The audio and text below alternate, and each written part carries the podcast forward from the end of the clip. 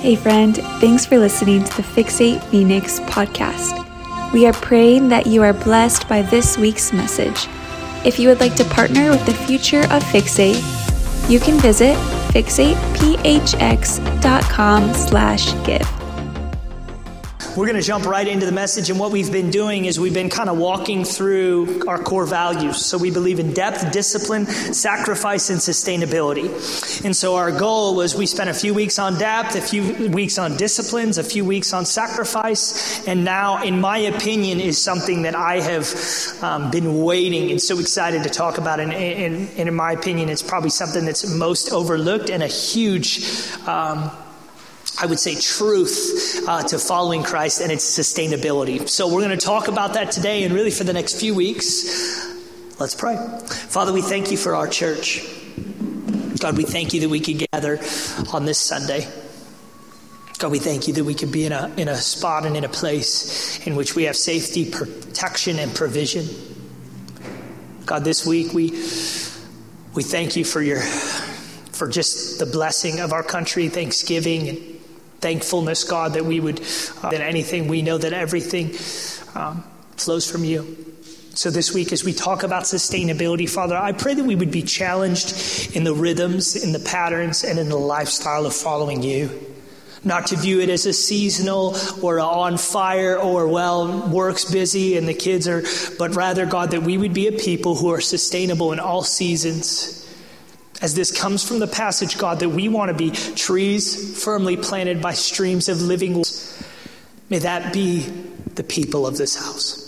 We love you and praise you. In Jesus' name, and the church said, How many of you guys know, uh, ever heard the like, the adage, you know, it's not a sprint, it's a marathon, right? It's like, I don't know how many times that has been said in a spiritual context or any context. It's like, hey, pace yourself, you know and I, I, say that because in sustainability, like I'm starting from that, but not wanting to say that, if that makes sense, right? Doing Christ in a healthy way that doesn't break down or deconstruct or become jaded or cynical or people who, or just don't become, I don't even know. Today there's another one becoming like, like conspiratory or uh, all of these things. There's so many layers to what it means to, in my opinion, sustainably and rootedly follow Christ. Now, how many of you guys played track or ran cross country at some point in your life? Anybody? Okay. How many of you guys hated it? Okay. Anybody who raises their hand and says they like running is a liar.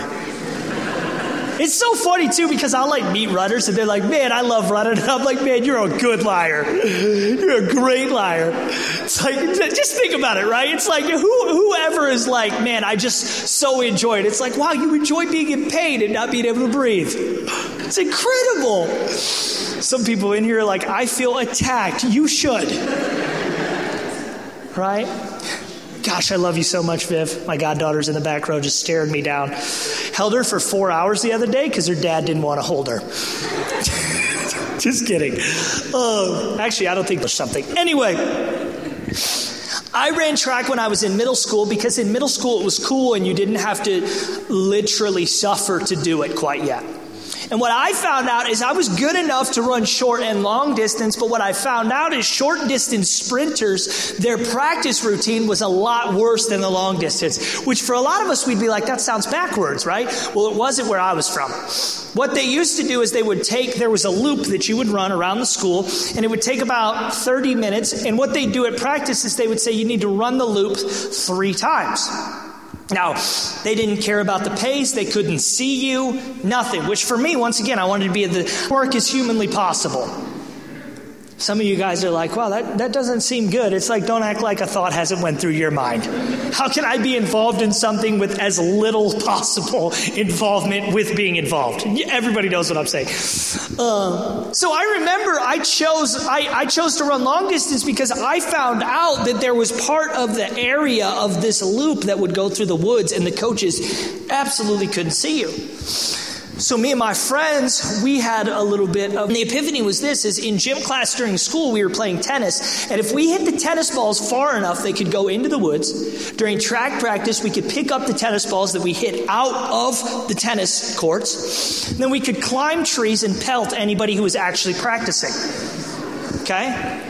So I was I was pretty darn good at track for very little amount of practice. I can tell you what I was really good at: hitting people with tennis balls who were actually trying.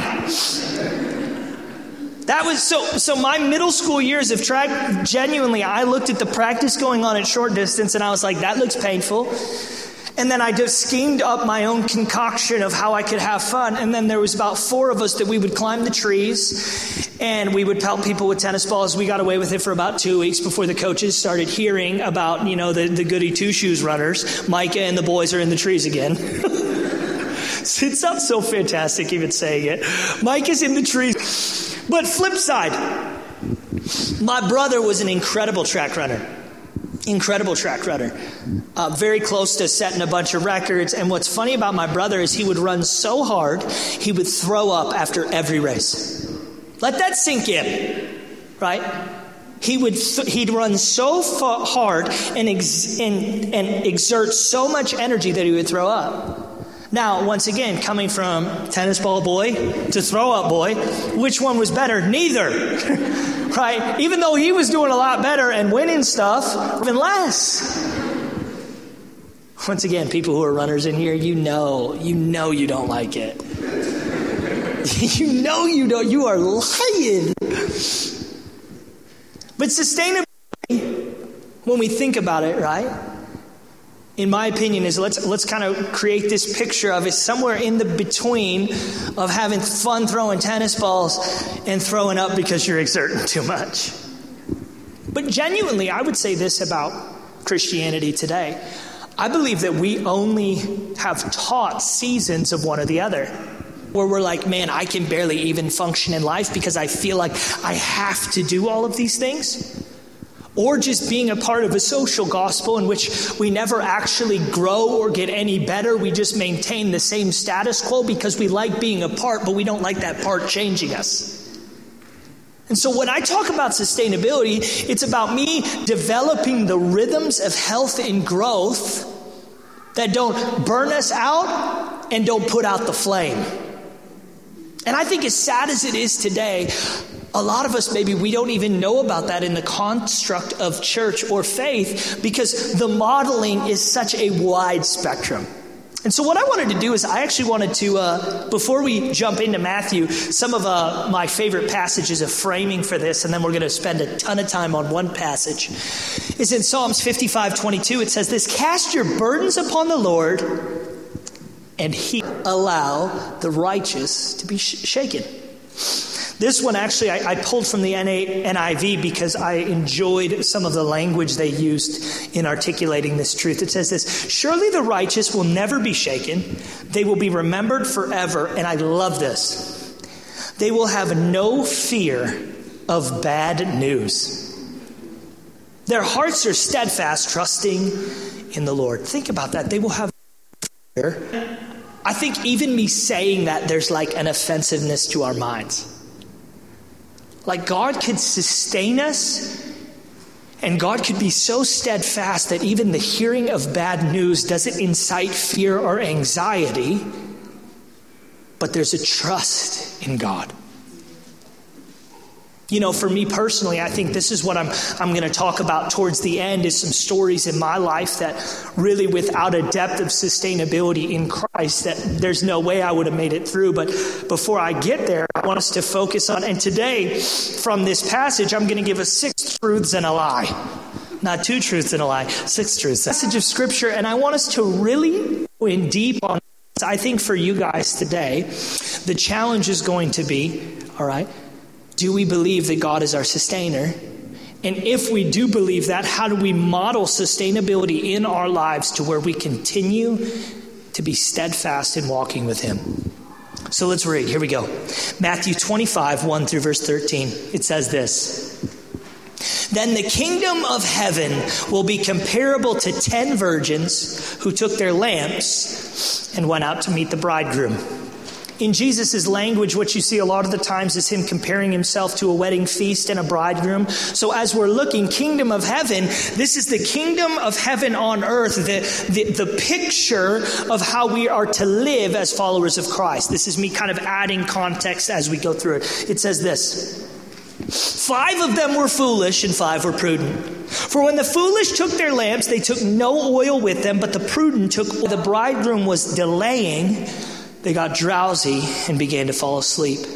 But at midnight there was a shout, Behold, the bridegroom, come out to meet him. Then all those virgins rose, trimmed their lamp, and trimmed their lamps. The foolish said to the prudent, Give us some of your oil, for our lamps are going out. But the prudent answered, No, there will not be enough for us, and you two go instead to the dealers and buy some for yourselves. And while they were going to make the purchase, the bridegroom came, and those who were ready went in with the wedding feast, and the door was shut. Later on, truly I say to you, I do not know you. Be on alert then, for you do not know the day or the hour. Now, for me personally, I think this is, um, as I've talked to people about this passage, this is one where it's just like, man, it doesn't make a whole lot of sense. It's like, okay, the kingdom of heaven is about like uh, the bachelor uh, or the, uh, the, the groomsmen's and, and the bridesmaids, like just camping with lamb middle, and then people have to get other oil and then they, they lock them out and they're like, no, I don't know. Like, it just, in our context, it just doesn't make any sense. But what I want to do is I want to spend time because, in my opinion, I've actually been researching this particular passage on sustainability for a long time because I think it gives the perfect example of what it means to be faithful, to be consistent, and to be aware. And as we start over the next few weeks talking about sustainability, this is the bedrock we'll grow everything out of this passage. So, six truths and a lie. The first truth are we foolish or are we prudent? You know, prudent, actually, if you look at it in the Greek in Matthew, it's, it's essentially the exact same word as wisdom. Okay, but actually, um, foolishness is the Greek word moros. And, and there's five definitions associated, but what's interesting is about these definitions is the last couple. So the meaning is a dull, a dullness, a lack of understanding, an impiousness, or a godlessness is essentially attributed to having a lack of reverence or respect for God. And what's funny to me is, I think if I were to project foolishness and say, hey, what do you think foolishness is? Most of us would just be like, well, it's, it's stupidity which in essence it is, but in this particular context, context it's not just it's not just stupidity, it's a lack of reverence and respect. So you say, hey, do you have a reverent awe for God, a respect for His Word? Now that's a, that's something where maybe we'd have to like sit in the weightiness of what that means. What does it mean to have reverence? What does it mean to have respect? And in my opinion, this is what distinguishes prudence and foolishness. See, and, and, and this is what I'm framing for you today, okay? Reverence and respect. Reverence and respect. Why? Because I believe today it's so easy to have a reverence for God, but not a respect for what He said. It's so easy even to have a respect for what he said, but not necessarily a reverence that, that comes into our lives and transforms how we live how we live. And so the challenge today, right, in our first truth is are you foolish or are you prudent? And prudent, all it comes down to is a wisdom that knows reverence and respect. The second thing, right? Second truth, they took no oil. Now, this is found in verse 3 and 4, and I want you to notice the language. For when the foolish took their lamps, they took no oil with them, but the prudent took oil in flasks along with their lamps. What do we see? They actually did take oil, they just didn't take extra. I want us to sit on that for a second because I think it's very important. They only took what they thought their lamps could hold. They only took what they thought would be enough, and, and they were full. See, this is the foundational, like, first truth I'm going to drive into sustainability is it's not about you being full, it's about you being prepared. See, what we see is, is the lamp was full, but we didn't have the flask which carried excess. And I'm going to say this to you. See, I think a lot of the times it's really easy to come into spiritual settings and be like, man, I feel full, and not be aware that God's wanting us to actually carry the fullness, carry it in a way where it's separate of who we are in these settings, and it's something that when we're not in these settings can be added in when we haven't been filled. And I think it's so important for us today to know this is doing extra with God is about having excess in the Spirit. And I think a lot of us, right, if I were to ask you, hey, you know, what spectrum are you on? Are you the guy that's throwing tennis balls in the trees or throwing up after every race? Hopefully, we wouldn't be either end of the spectrum because that's mildly extreme. That spectrum is an awareness that I need to be prepared with excess so that if I start to run dry, amen, it would be humility.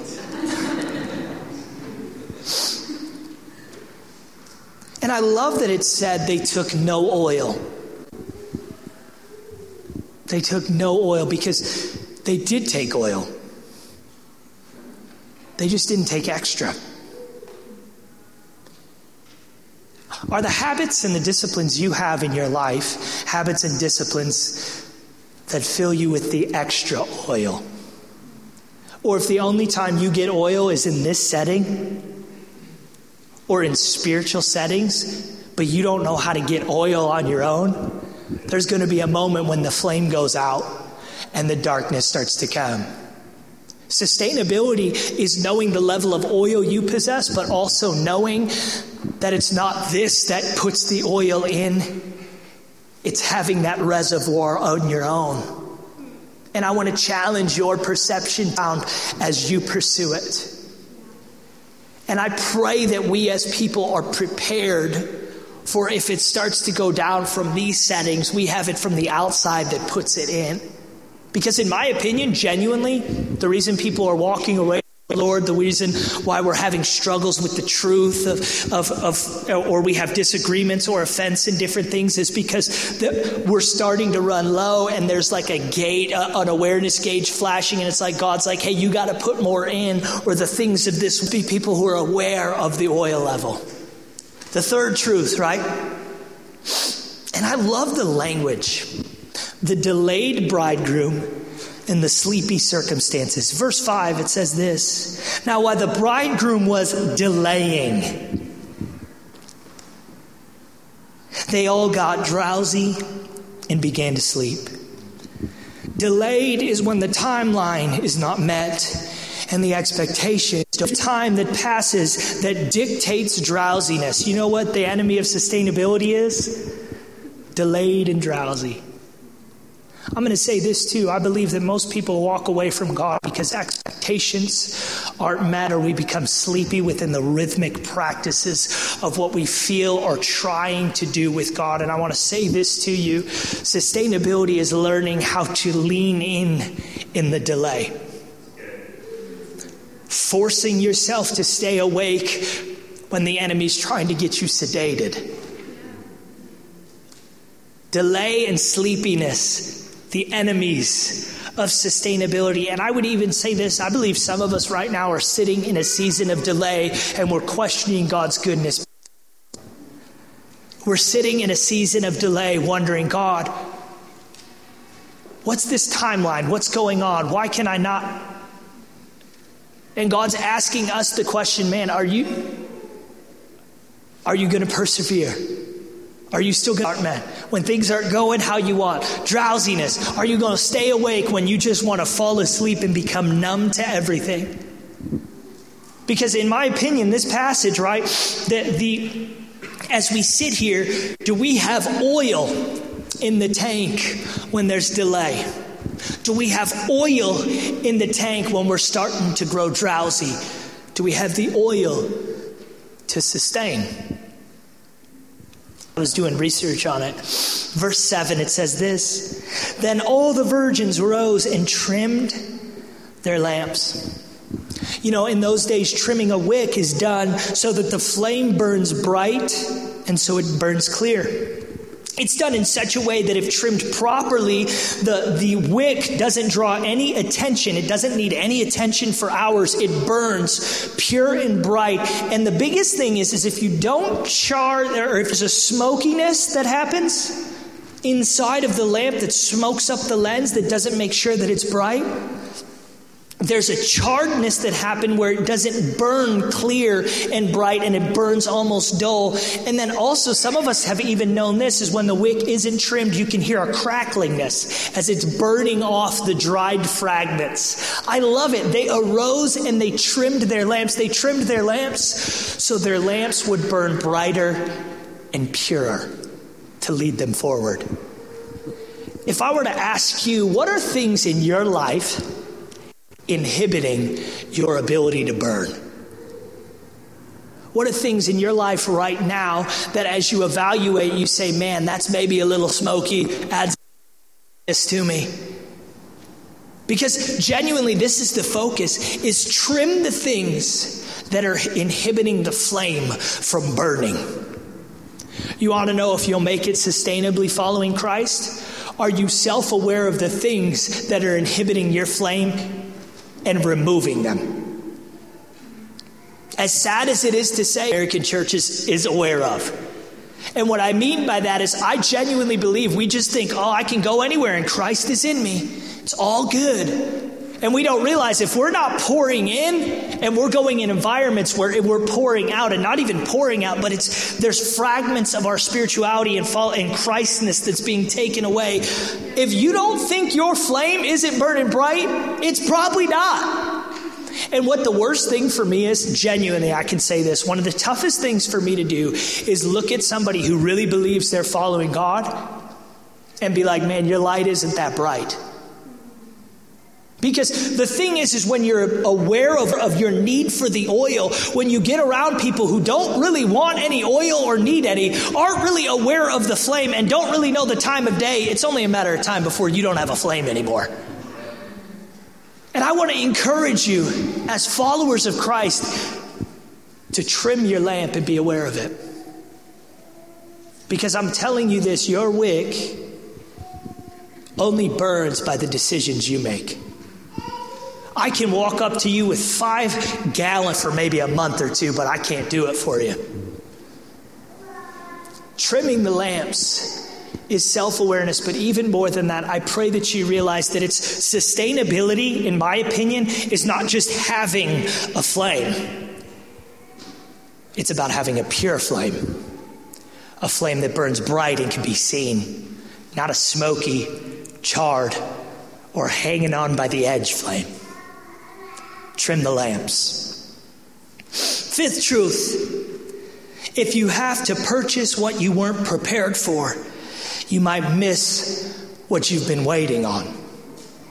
Verse 9 and 10, it says this But the prudent answered, No, there will not be enough for us and you too. Go instead to the dealers and buy some for yourself.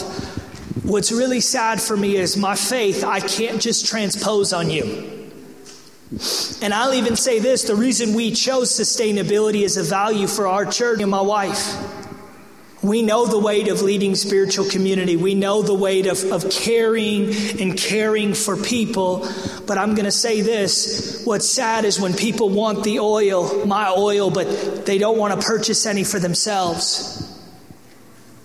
I want to challenge you purchase oil that burns in the night. Purchase oil that keeps the flame bright. See, a lot of us, what we want to do is we want to purchase everything except the oil and wonder why we don't have light. That is, I've had moments where I've looked at people who were on fire for God, who come to me, and people I looked up to who are now looking at me and saying, Man, I lost it. I lost it.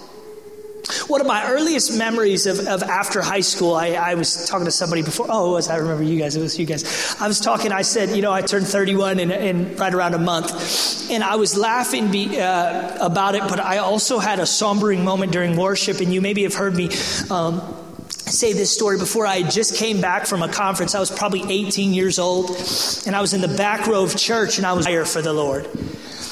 And I remember praying and I said, God, I pray that this fire never leaves. I pray that this fire never leaves. I pray that this fire never leaves. And I never will forget it. I felt like there was a whisper in that moment. And the Lord said, That's not up to me. And as sad as it is, I think that a lot of the time we think it's up to Him, and it's actually up to you. And, and what I want to challenge you in is this is remember, right? If you want to per- if you have to purchase something you weren't prepared for, you might miss what you've been waiting on. And as sad as it is, I believe some of us, God, we get to a point where we want God to do something, and, and purchasing something that, that you were I want to add context to this that you weren't prepared for. Was you under the awareness, right?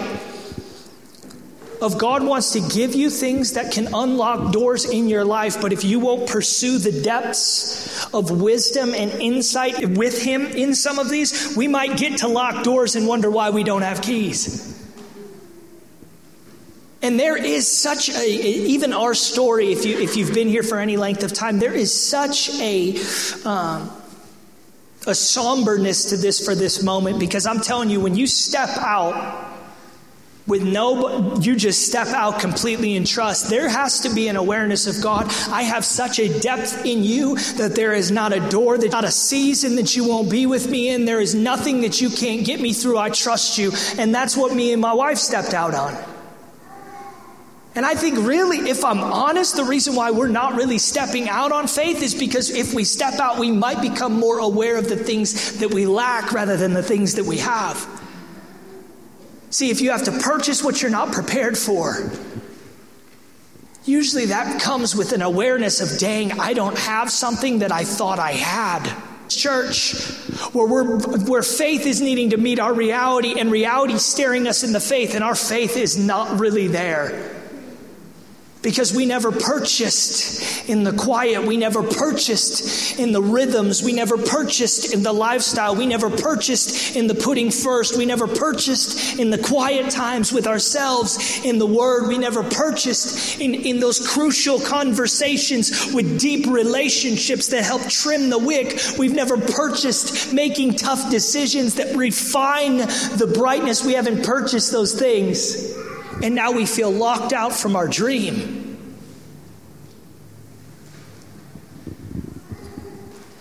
If you have to purchase what you weren't prepared for, you might miss what you've been waiting on. Sixth truth the door was shut, and I believe this is very important. And if this is the only thing you get from this sermon, I'm okay with it. Verse 10 and verse 12 through 12. And while they were going away to make the purchase, the bridegroom came, and those who were ready went in with him to the well. But he answered, Truly I say to you, I do not know you, as the door was shut. Think about this for a second. I want to really expand our minds here. The door was not just shut to those who did not have the extra flask. The door was shut to those who did not have what was necessary to see in the darkness. See, notice the timing the bridegroom came. He came in the middle of the night. He could have came in the middle of the day when they didn't need a lamp, right? Then it wouldn't have mattered. Everybody would have came in. But he came in the middle of the night. And I want to challenge you on this. Sustainability is not it's about how we become the light and use the light when life is dark.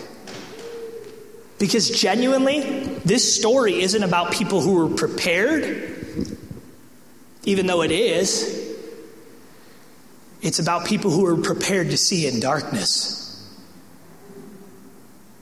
And that's what I'm trying to get to with sustainability. Sustainability is learning to see God when it's dark and when it's what you would. And be a person with strength that you never thought you could muster. Sustainability is God, when the light is out, I've got enough inside of me to light it up.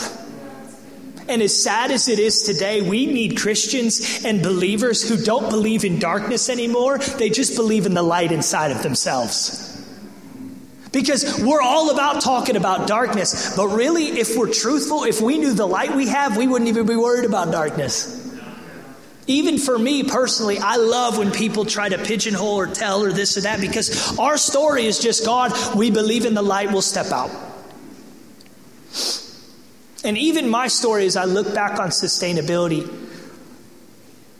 even my story is, is an awareness of early on, okay, God, it's not up to you, it's up to me. I'll steward it. I'll steward it. I remember I remember there was a somebody in our college ministry, and, and we were actually very close. I went and watched his indoor soccer games, and it was a he was awesome dude. But I remember he came to me, and he came from a really kind of tough home. And his, his dad was, was uh, abusing substance, and, and his mom was just not really there. She was trying to kind of provide for the family. And he was about 19 years old, and he had met this girl and really wanted to propose to her. And he wanted to do it right. He felt like, you know what, I encountered the Lord. I don't want to move in just with my with her and live with her. I want to act like all these things. He just was like, man, just so on fire for the Lord. And everybody knew him in our community. And he uh, one of his buddies knew that he was trying to kind of get some money. And so he said, Hey, will you just drive with me and help me drive down to Kentucky to pick something up? And then we'll come back and I'll give you 500 bucks. My buddy immediately was like, Yeah, I'll do it. What he didn't know is that he was going to be picking up a, a shipment of drugs. So he's in the car, and as he's driving there, he finds out, and as he's there, well, he's already there. But the problem is, is the deal goes bad, and he's shot in the head and killed. So, th- hey, I need you to tell all his friends at the church.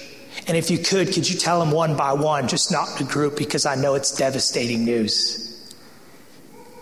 So here I am, two hours before our college night calling the ones I know he knows and the ones who are walking in, pulling them outside. Can I talk to you? Can I talk to you? Can I talk to you? Can I talk to you?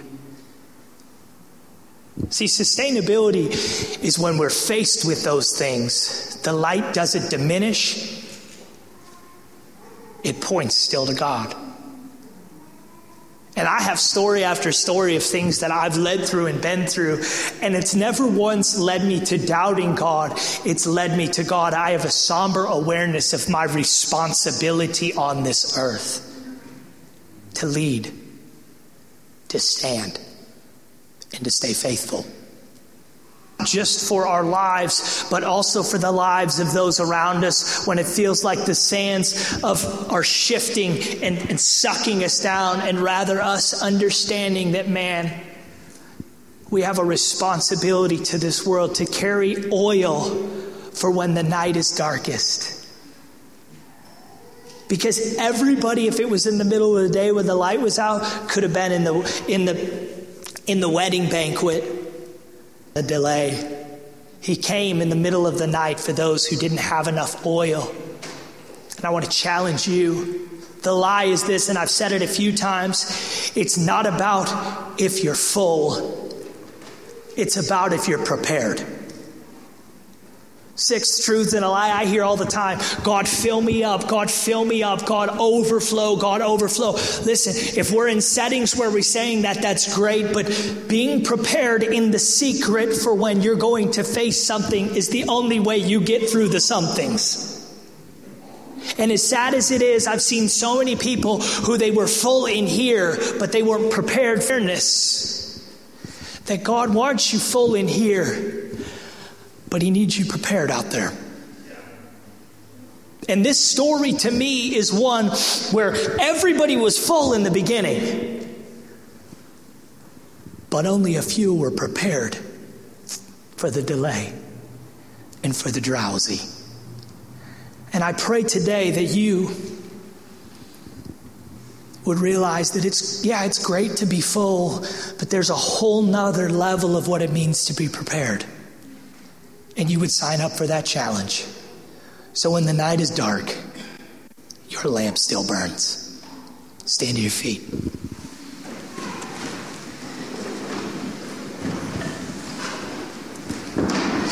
If we could, and whatever this posture of receptivity is, a practice that we do here a practice that we do here is I pray out the message over, like for you, if you want to receive with your hands open or your heart open or whatever it is. I pray that we would be challenged to be sustainable followers of God.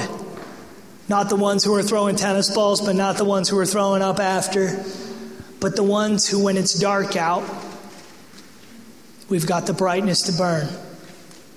Not the ones who are just full here, but the ones who are prepared. I pray you receive this prayer over you today. Father, we we do not want to win at life and not last in you. That is not winning. We want to be faithful to the path you have placed in front of us, stewards of the state of our soul. Depth in the scripture and spirit, disciplined in the sanctuary and Sabbath, sacrificing in generosity and love for our neighbors and for the kingdom and working these things together in balance for a steadfast permission if the clay becomes too hard to start anew. We long to be the vessel that you fill and it stays full. God, would you ingrain in our minds the importance of you in our existence? Not just in your existence in our schedules on Sunday mornings, but rather your existence in our cars, our homes, our schools, our workplaces, our kitchens, and our bedrooms. Your existence in our anxiety and our unmet expectation. Your existence in our joy and our fulfillment. Teach us to be people who are aware of your presence in the highs and the lows of this life. Make us a people and community of believers who knows your grace and has seen your goodness. And no situation or circumstance can redefine that. Oh God, build in us a heart that yearns to walk with you all the days of our lives and a legacy in which in our life we're known for. And that our lamps had never run out of oil.